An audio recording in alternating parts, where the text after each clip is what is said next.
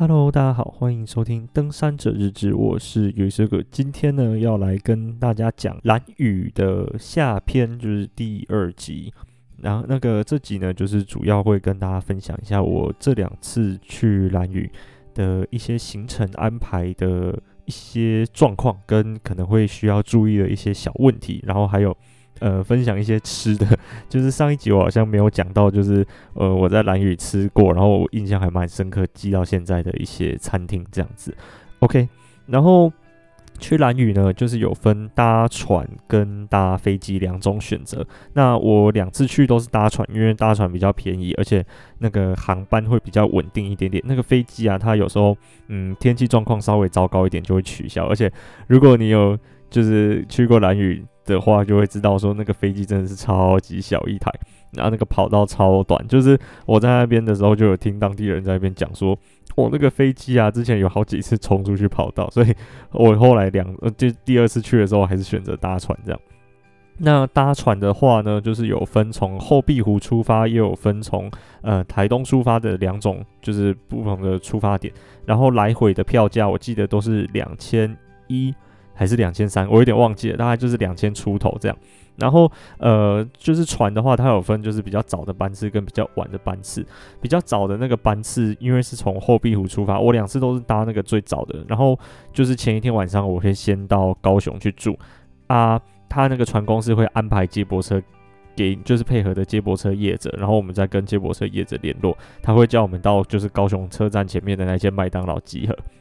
那他再统一把我们载到后壁湖这样子，然后呢，就是一路摇摇晃晃搭船到兰屿。那搭船的有特别要注意的，就是如果呃是比如说什么四月、五月去的时候呢，那时候东北季风其实还呃有一点，就是还是有一点东北季风，然后那个浪会很大。我第一次去的时候是清明节四月左右吧，那次去那个浪大到就是整艘船会像坐海盗船或云霄飞车那样。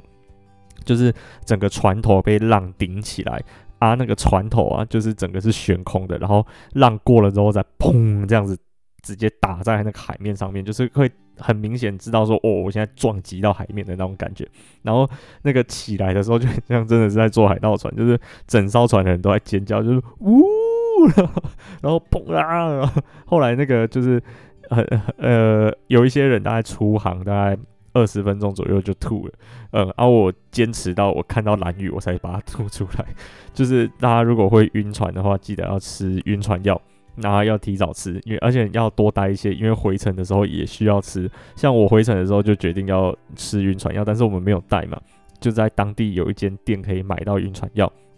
那很贵，一颗就要卖你三十块钱，所以说就是，呃，如果可以的话，还是如果有这种晕船、晕车体质的，就是要自己准备一些呃晕船药来吃，不然会哦，整趟旅程会很不舒服。然后后来是好险，就是在后来有吐出来。那大家如果有晕车经验，应该就知道，就是吐完之后就会好很多。对，好，嗯，好险，就是吐完之后上岸，然后还还有精神可以去玩这样。嗯，然后我另外一个同学，他就是。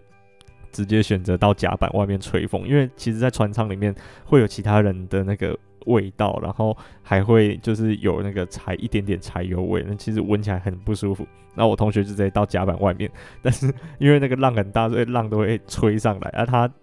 就是靠岸之后，我们看到他，他全身上下全部都是盐巴，超级好笑。然后我们就马上先到民宿去，呃，给他换衣服，然后洗他的衣服啊。我们才继续出去玩，不然他全身上下全部都是盐巴，超超夸张的。然后那个机车就是到呃蓝屿之后呢，就会需要租机车嘛。那呃有一些民宿业者就是要看跟你的民宿老板联络，然后有一些民宿的老板呢，他是会先开厢型车把你载到民宿。那他们民宿可能就是会有自己的机车可以租给你。啊，我诶、第一次去的时候呢是。就是那个民宿老板直接请我们在码头的对面，就是过一条马路的对面上面一点点，那里有两家还是三家那种租机车的店。然后呢，他们就是有配合这样子，就是直接说哦，我过去，然后我租哪一间民宿的啊，然后他就会跟你算机车租金。对，然后呢，那边租机车其实不便宜，就一一天好像是五百块吧。对，然后他会先帮你加满油，然后回去的时候你也要把油加满，这样。然后那时候我们就是因为他的那个机车的油表已经是电子式，不是像传统指针式的那样，所以电子式的油表就是一格、两格、三格、四格、五格嘛。我们那时候就是一点点、一点点加，然后哦，哦，好好好，到第五格了，哦，就把车子还回去，就是不是直接跟加油站员工说好，我要把它加满，就是哦，表面上看起来是满的，这样 就蛮蛮好笑的。那然后那个租机车就是。呃，他会附里面是有安全帽的，就是两顶西瓜皮。不过呢，这时候就要讲一件我觉得超级荒谬的事情，应该是我在蓝屿发生，就是跟同学第一次去的时候最搞笑的一件事情，就是，啊、是整个蓝屿没有人在戴安全帽，对，完全没有人在戴安全帽。看到有啦，还是有少部分观光客会戴安全帽，但是在地人都没有人在戴安全帽。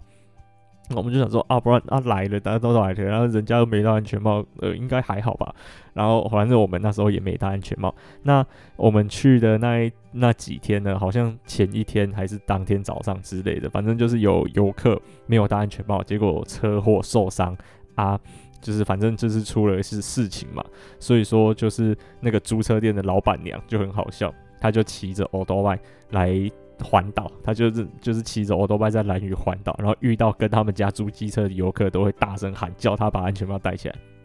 然后那时候那个老板就是对象迎面正朝着我们迎面而来，然后看到我们租租着他家的机车，他就说：“哎、那个安全帽给我戴起来啊！”然后我们也不知道他是老板，就觉得他是路人，然后我觉得莫名其妙。就是，呃，一个路人，然后莫名其妙对我们喊说安全帽要戴起来，呃，重点是他自己也没戴，他戴着一顶草帽，你知道吗？就是遮阳的那种草帽，然后叫我们把安全帽戴起来。然后后来他就是有把我们拦下来，就说：“呀，那个什么安全帽戴起来，要不要给他找麻烦啊？什么什么的。”然后然后原来他是老板，然后心里就想说：“哎，你自己都没有戴安全帽，还叫我们戴安全帽？对啊，就是好还是戴安全帽会比较安全啊，因为那个是保护自己，因为不是说要要。”为了要就是我那个什么合法，所以才戴安全帽，是为了保护自己。那边的路确实是有一些部分有蛮多小坑洞的，但是第二次去的时候其实改善很多，就是有很多呃以前第一次去的时候是水泥路面都已经改成铺柏油，而且铺的很大一条，有稍微拓宽，所以嗯安全性来讲还是戴着安全帽会比较好。然后如果呃你有比如说对西瓜皮啊，或者是对那个嗯猪的这种安全帽不太呃 OK，觉得有卫生问题的话，也可以自己戴安全帽过去，这样会比较嗯，可能合自己的习惯一点点。总之呢，那边租机车的状况大概是这样，而且就几乎都是租机车啦，好像嗯租车好像听说还蛮贵的，而且整个岛上不多车子可以让你租，可能要事先先问这样。对，然后呃第一次去的时候，就是其实可以感觉到那个他们。嗯，车子还没有很多，就是整个岛上的那个汽车啊，还没有很多，而且很多都没有车牌，我也不知道为什么。总之，第一次去的时候，觉得整个岛的交通工具都很荒谬，呃，就是车子没车牌，然后欧兜拜没在戴安全帽这样。啊，第二次去之后，就是多了很多新的车子，可以很明显看出来是新车，而且又就是大部分的车子都有车牌啊，然后觉得就是整个蓝屿有变得比较呃进步。进步一点点，就是就是交通上来说都还蛮方便的。我们在那个兰屿那边也有遇到很多人是去徒步环岛的，我觉得可能也会是一个还蛮不错的体验吧。就是可以慢慢悠闲、悠哉悠哉的这样子去，呃，慢慢的逛，然后慢慢的看一些嗯风景，或者是体验一些他们当地的文化，我是觉得也还不错。或者是骑自行车，那个船好像是可以上自行车的，不过就是要先事先询问。对，看看有没有需要什么运费之类的东西，就是嗯，交通工具选选择其实还蛮多的，然后也蛮方便，就是看个人这样。然后呢，下一个就是民宿。其实我第一次，呃，我们我第一次跟第二次去的时候都没有住在那个比较多人会住的地方，因为好像还蛮多人会住在东青村跟。也有，或者是开元港那附近，但是我第一次去跟第二次去都是不是住在比较那种热闹的地方。第一次去的时候，我是住在狼岛，狼岛它是在整个蓝屿的最北的一个部落，对，它刚好是那个北边平平的那里的那边，对。然后狼岛呢，它呃里面也有一些小吃，像我们住的那一间，它好像就是哎，我有点忘记了，就是总之它的隔壁就是有在卖咸酥鸡，我那时候晚上大概吃的。就是去四天嘛，三个晚上，还有两天晚上都在吃咸酥鸡。对，然后那个狼岛，我们第一次去的话是住他们当地，就是部落里面有一个露营区啊，那个露营区呢也有提供房间型的，就是它有露营区，然后也有民宿的房间。我们那时候是住那种通铺式的房间，有点像去爬山的那种山屋的概念，而且没有冷气啊，只有电风扇。但是有洗衣机，所以我同学才会去洗他那个全身上下都是盐巴的衣服。对，然后住那边其实有一个好处，就是晚上的时候出去散步真的很漂亮，因为那边没什么人啊，走到那个路上也没有什么路灯，就是整个光害很少很多，然后星星真的真的很漂亮，而且就是在那就是在狼岛那边是在北边嘛，然后灯塔其实也是在北边，所以往。稍微往开元港那个地方走一点点，就是可以看到灯塔那个灯在那边呃旋转哦，整个很有 feel。然后那个部落外面的公路上面有一间酒吧，我那时候有一天晚上就是有跑去酒吧那边，嗯，喝，我是没有喝酒，因为我本身不能喝酒，总之去那边喝个饮料啊什么的，然后在那边聊天，就觉得我整个气氛有到，然后很不错，整个嗯就是很有那种。Feel 就对了，这大家要自己去体验一次才知道。狼岛就是一个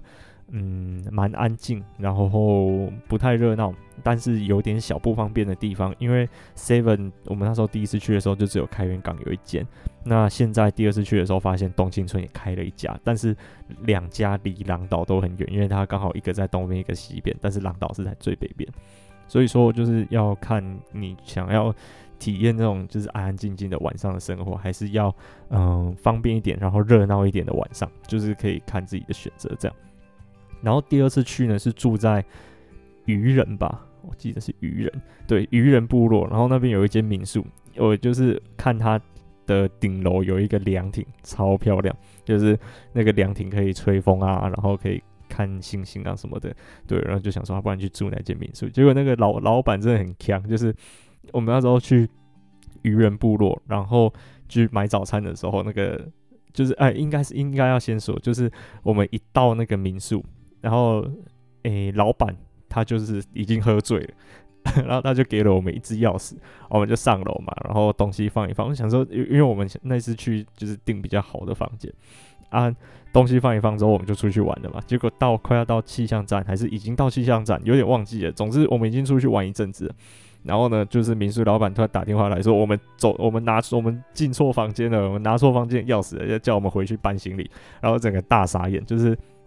那时候进房间的时候觉得怪怪的，我们订比较好的房间，怎么看起来好像跟照片里面有点不太一样？但是后来也没有提问，就是总之就这样先住。然后我们就被叫回去，然后他后来就说：“你们那个拿错房间钥匙。”然后讲的好像是我们的错一样，就是他他明明就是他拿错钥匙给我们，然后但是就说什么我我们拿错那个房间钥匙进错房间，然后后来他们反正没查，反正就换回来。然后就说：“哦，对啦，这样子才对，就是换回我们照我照片上看到，明就是订房网站上面看到的那个比较好的房间，比较大的房间。”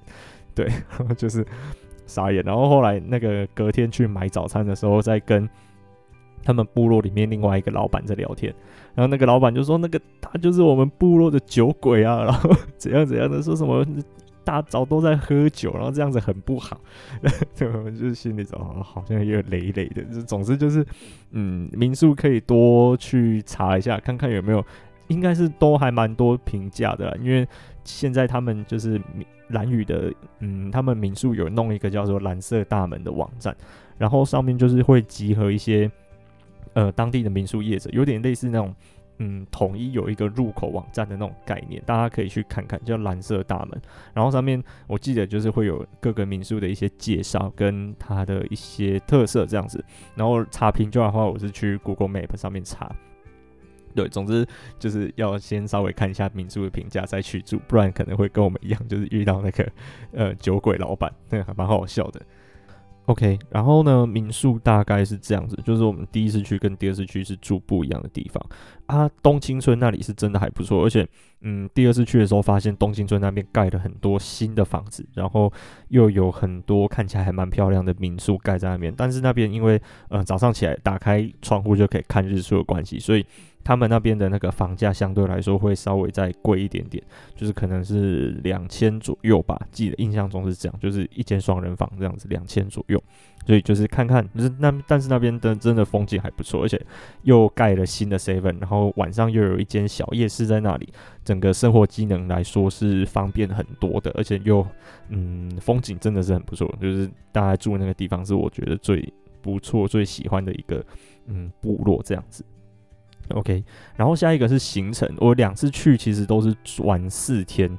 但是行程差蛮多的，就是第一次去的时候呢，是为了要前面几集有提到嘛，是为了要去采植物，所以说没我们完全没有呃参加任何一个是游乐型的行程，像是什么呃前前面有提到什么滑平板舟啊，然后浮潜啊，那些都是第二次去的时候才玩。第一次去的时候呢，第一天到我们就先环岛，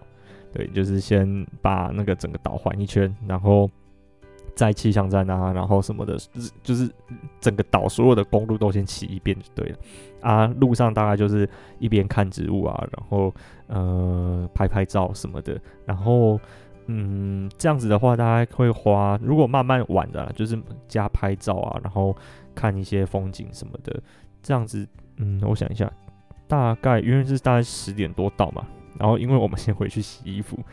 啊，再出来吃午餐哦，大概。玩到大概下午三四点左右，所以其实整个岛不大，就是大概三个小时左右吧，可以把它骑完，而且是蛮悠闲的状态下。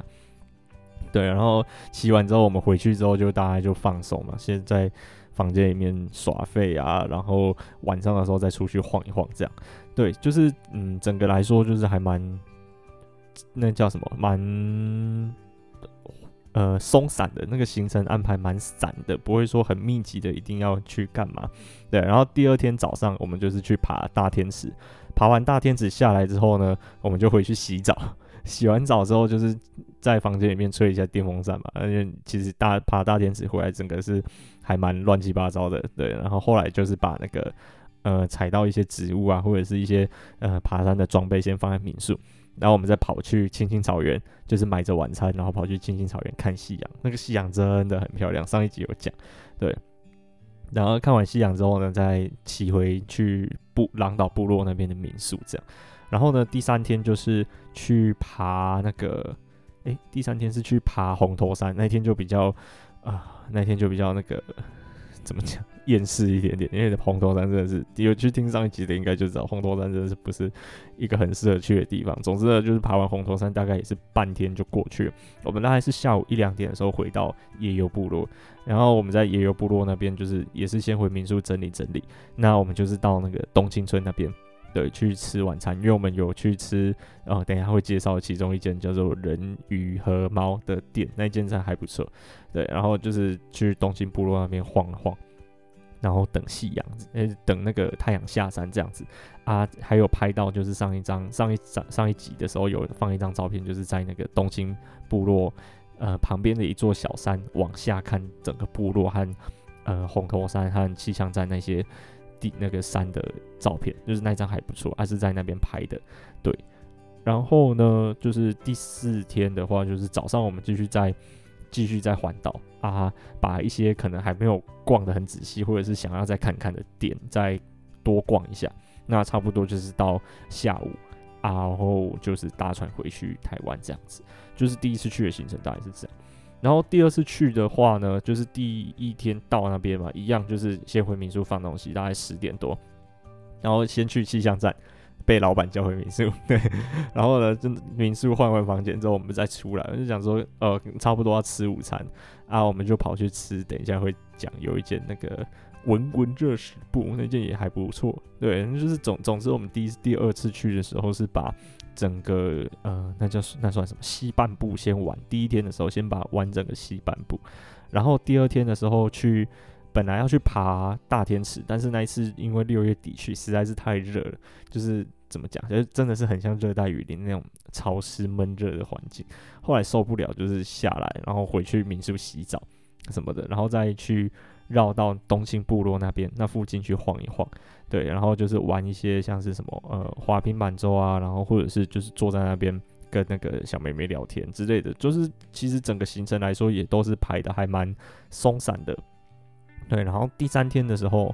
呃，第二啊，第二天，第二天晚上跑去看那个男女脚校，上一上一集也有讲，然后还有看那个野营的，就是传统部落，呃，传统房屋这样子。对，然后再来第三天就是去，我想一下哦，去浮潜。对，第三天去浮潜，因为想说，哎，来兰屿了不浮潜好像有点可惜，所以后来第三天还是去浮潜了一下。对，但是潜起来之后，就还是觉得，嗯，那个滑平板之后还是好玩很多。对，就是整个那种文化的那个，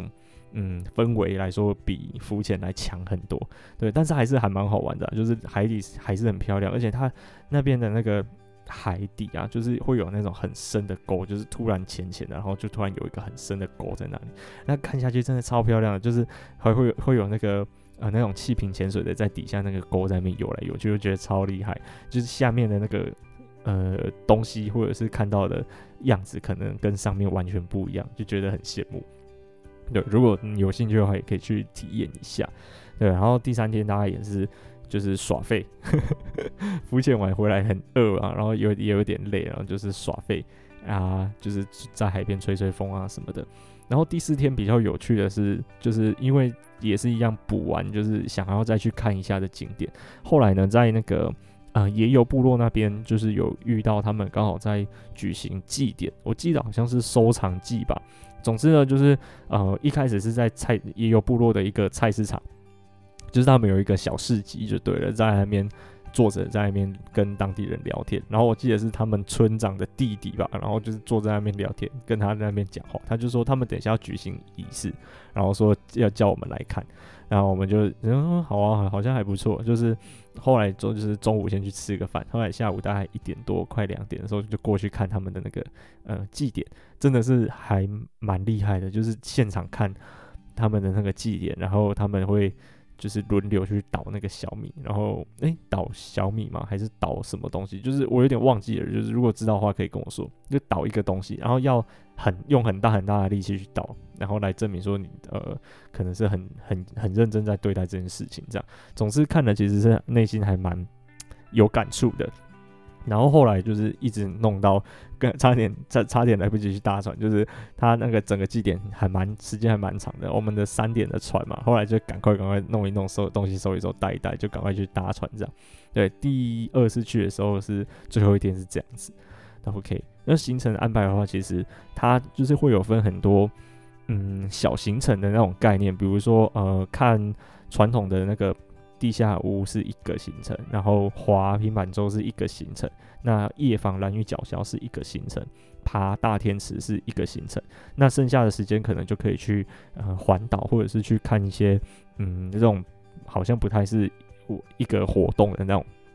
景点，类似说什么去气象站拍拍照啊，然后去。爬一个东京村旁边的小山之类的，那像前面刚才讲的那些一个行程一个行程的，大部分都会呃，可以跟民宿的老板问，他们通常都会有，比如说他们自己就有在带这样行程，或者是他们有认识的人在带这样行程。那通常一个行程我记得都是一个人五百块，对，就是看你要参加几个行程，就是五百乘以几这样子，对，大概是这个价位。我那我不确定会不会涨，因为其实我上一次去也是。两年了吧？对，两年前去的。那其实我觉得他们兰屿现在进步的还蛮快的，就是嗯，整个比如说什么像前面讲的道路的那个呃更新啊，原本是水泥路，现在都铺柏油，然后也越来越多四轮的汽车在路上跑，而且呃就是怎么讲，看起来整个很繁荣，像 Seven 也开了两间，对，然后民宿又开了很多间，所以如果你去的话，有什么？嗯，新的东西我也欢迎跟我来分享，因为其实兰屿那个地方，除了就是风景很漂亮，然后植物很多之外，我觉得那个地方给我最感动的就是他们的那种人文环境，就是可以体验说，嗯，那种南岛语族的这种呃生活，怎么讲，就是真的是南岛语族，真南岛语族的生活的那种概念，对。嗯，大家如果有没有去看过，就是迪士尼，我记得上一集好像有讲到，还是没有，就是迪士尼有一部动画叫做《海洋奇缘》，然后去蓝屿的时候，其实就会很有那种海洋奇缘的感觉，就是那个感觉是很不一样的，对，大家可以去看一下这样。OK，最后一个就是分享吃的，我这里只列五家了，五家餐厅我有印象的。然后第一个是在红头的红头部落的阿给力早餐。阿给力早餐它有名的是飞鱼饭团，但是我两次去，因为我们连续去了两天都没有吃到，对，那个太热门了。然后听说大概七点多可能就会卖光，就是大家都不知道在找什么的，超级早的，一大早就跑去买，很扯。对，然后就是阿给力早餐。它还蛮好吃的。那其他我们那时候是吃它的一些什么青酱，呃，飞鱼吐司。那这个还蛮不错，而且它那边有一个呃类似那种小吧台还是小板凳区的那种地方，就是它刚好面向海边，然后它又有是有一点高度的，所以说可以眺望就是海海平面这样子，就是整个吃饭的空间也营造的还不错，然后东西也蛮好吃的，在阿给力早餐，而且老板。老板还蛮帅的，对，很好笑，很会讲笑话，对，阿给力早餐。然后下一个呢是红头，也是红头部落，然后是文文热食部，它就在公路的旁边，就是有一间，嗯，它有卖热食，然后有卖冰沙，又有卖明信片，就是它的那个座位区是也是类似那种吧台，然后是呃蓝色的蓝色的桌子，然后有红色的那类似那种遮雨棚的那种概念，对。我这样就闻闻热食部，去的时候一定会经过。然后我们那一次去就是吃他的炸飞鱼，他的炸飞鱼很厉害，就记得那时候是一条一百块吧。然后那个他是用整，他就是把整只飞鱼丢下去炸，然后拿起来的时候，他那个翅膀是打开的，鳍啦，就是那个很像翅膀的那个东西是打开的，就觉得哇，整个看起来很大只，然后很很帅的样子。然后就是怎么讲，吃起来的味道就是鱼。啊、呃，有点像青鱼，但大家可以去吃吃看，然后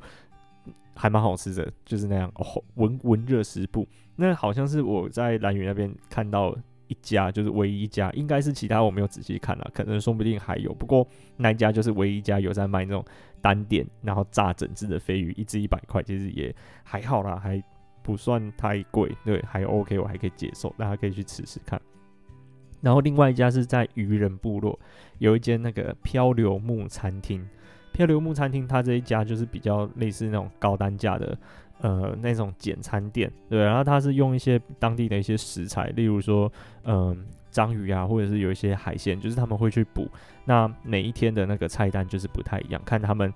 那一天有什么食材，他们就是做什么菜色这样。对，然后还蛮好吃的，然后就是比较呃高档一点点的。那种简餐店的感觉，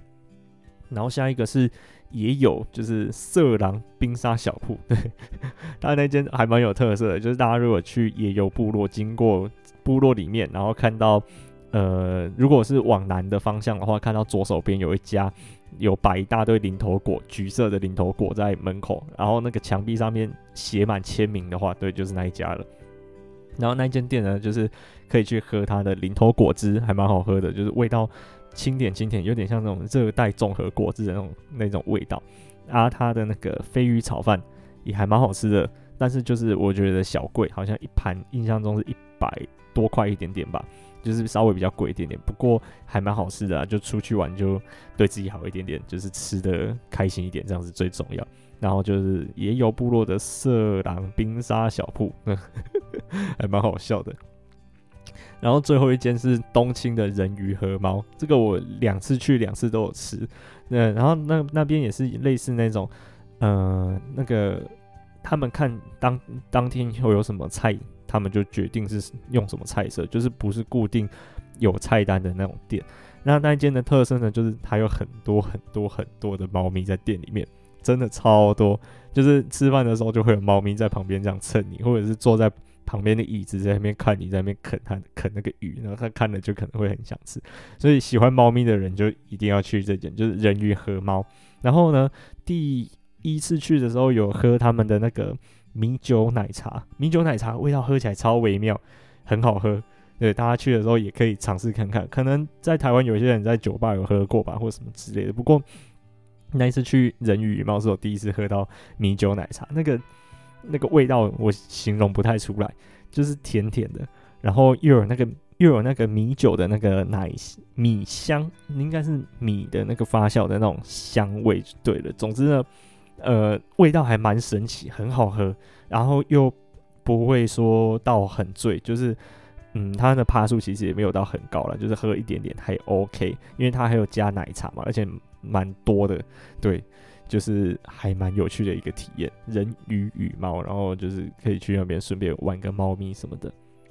然后呢，呃，今天大概就这样吧，就是跟大家分享一下那一次去的一些行程规划，然后还有一些，嗯、呃，还不错的，我觉得蛮好吃的，嗯，餐厅，对。然后呢，这些东西的，就是像我这种规划行程啊，然后还有就是，呃，跟同学讨论一些，呃，笔记或者是上课的一些内容，其实我会用一个平台叫做 HKMD HSDKMD，不知道大家有没有听过？那连包含就是登山行程，我其实都是用 HKMD 来制作。所以说就是，嗯，下礼拜的话，因为其其实我已经有在我的 IG，因为我忘记这礼拜 要跟大家讲行程规划了。我本来这礼拜就是在 IG 说，哎、欸，我们这礼拜来讲 HKMD 好了。结果啊，对对对，行程规划没讲，所以就移到下礼拜去这样。所以下礼拜的话会跟大家分享，呃，我常常拿来规划登山行程，然后拿来做笔记。而且是一个还蛮方便、蛮嗯多功能的一个软呃平台，它不算软体，它算一个平台这样子协作平台。OK，那就谢谢大家的收听，我是约瑟哥，我们下次再见啦，拜拜。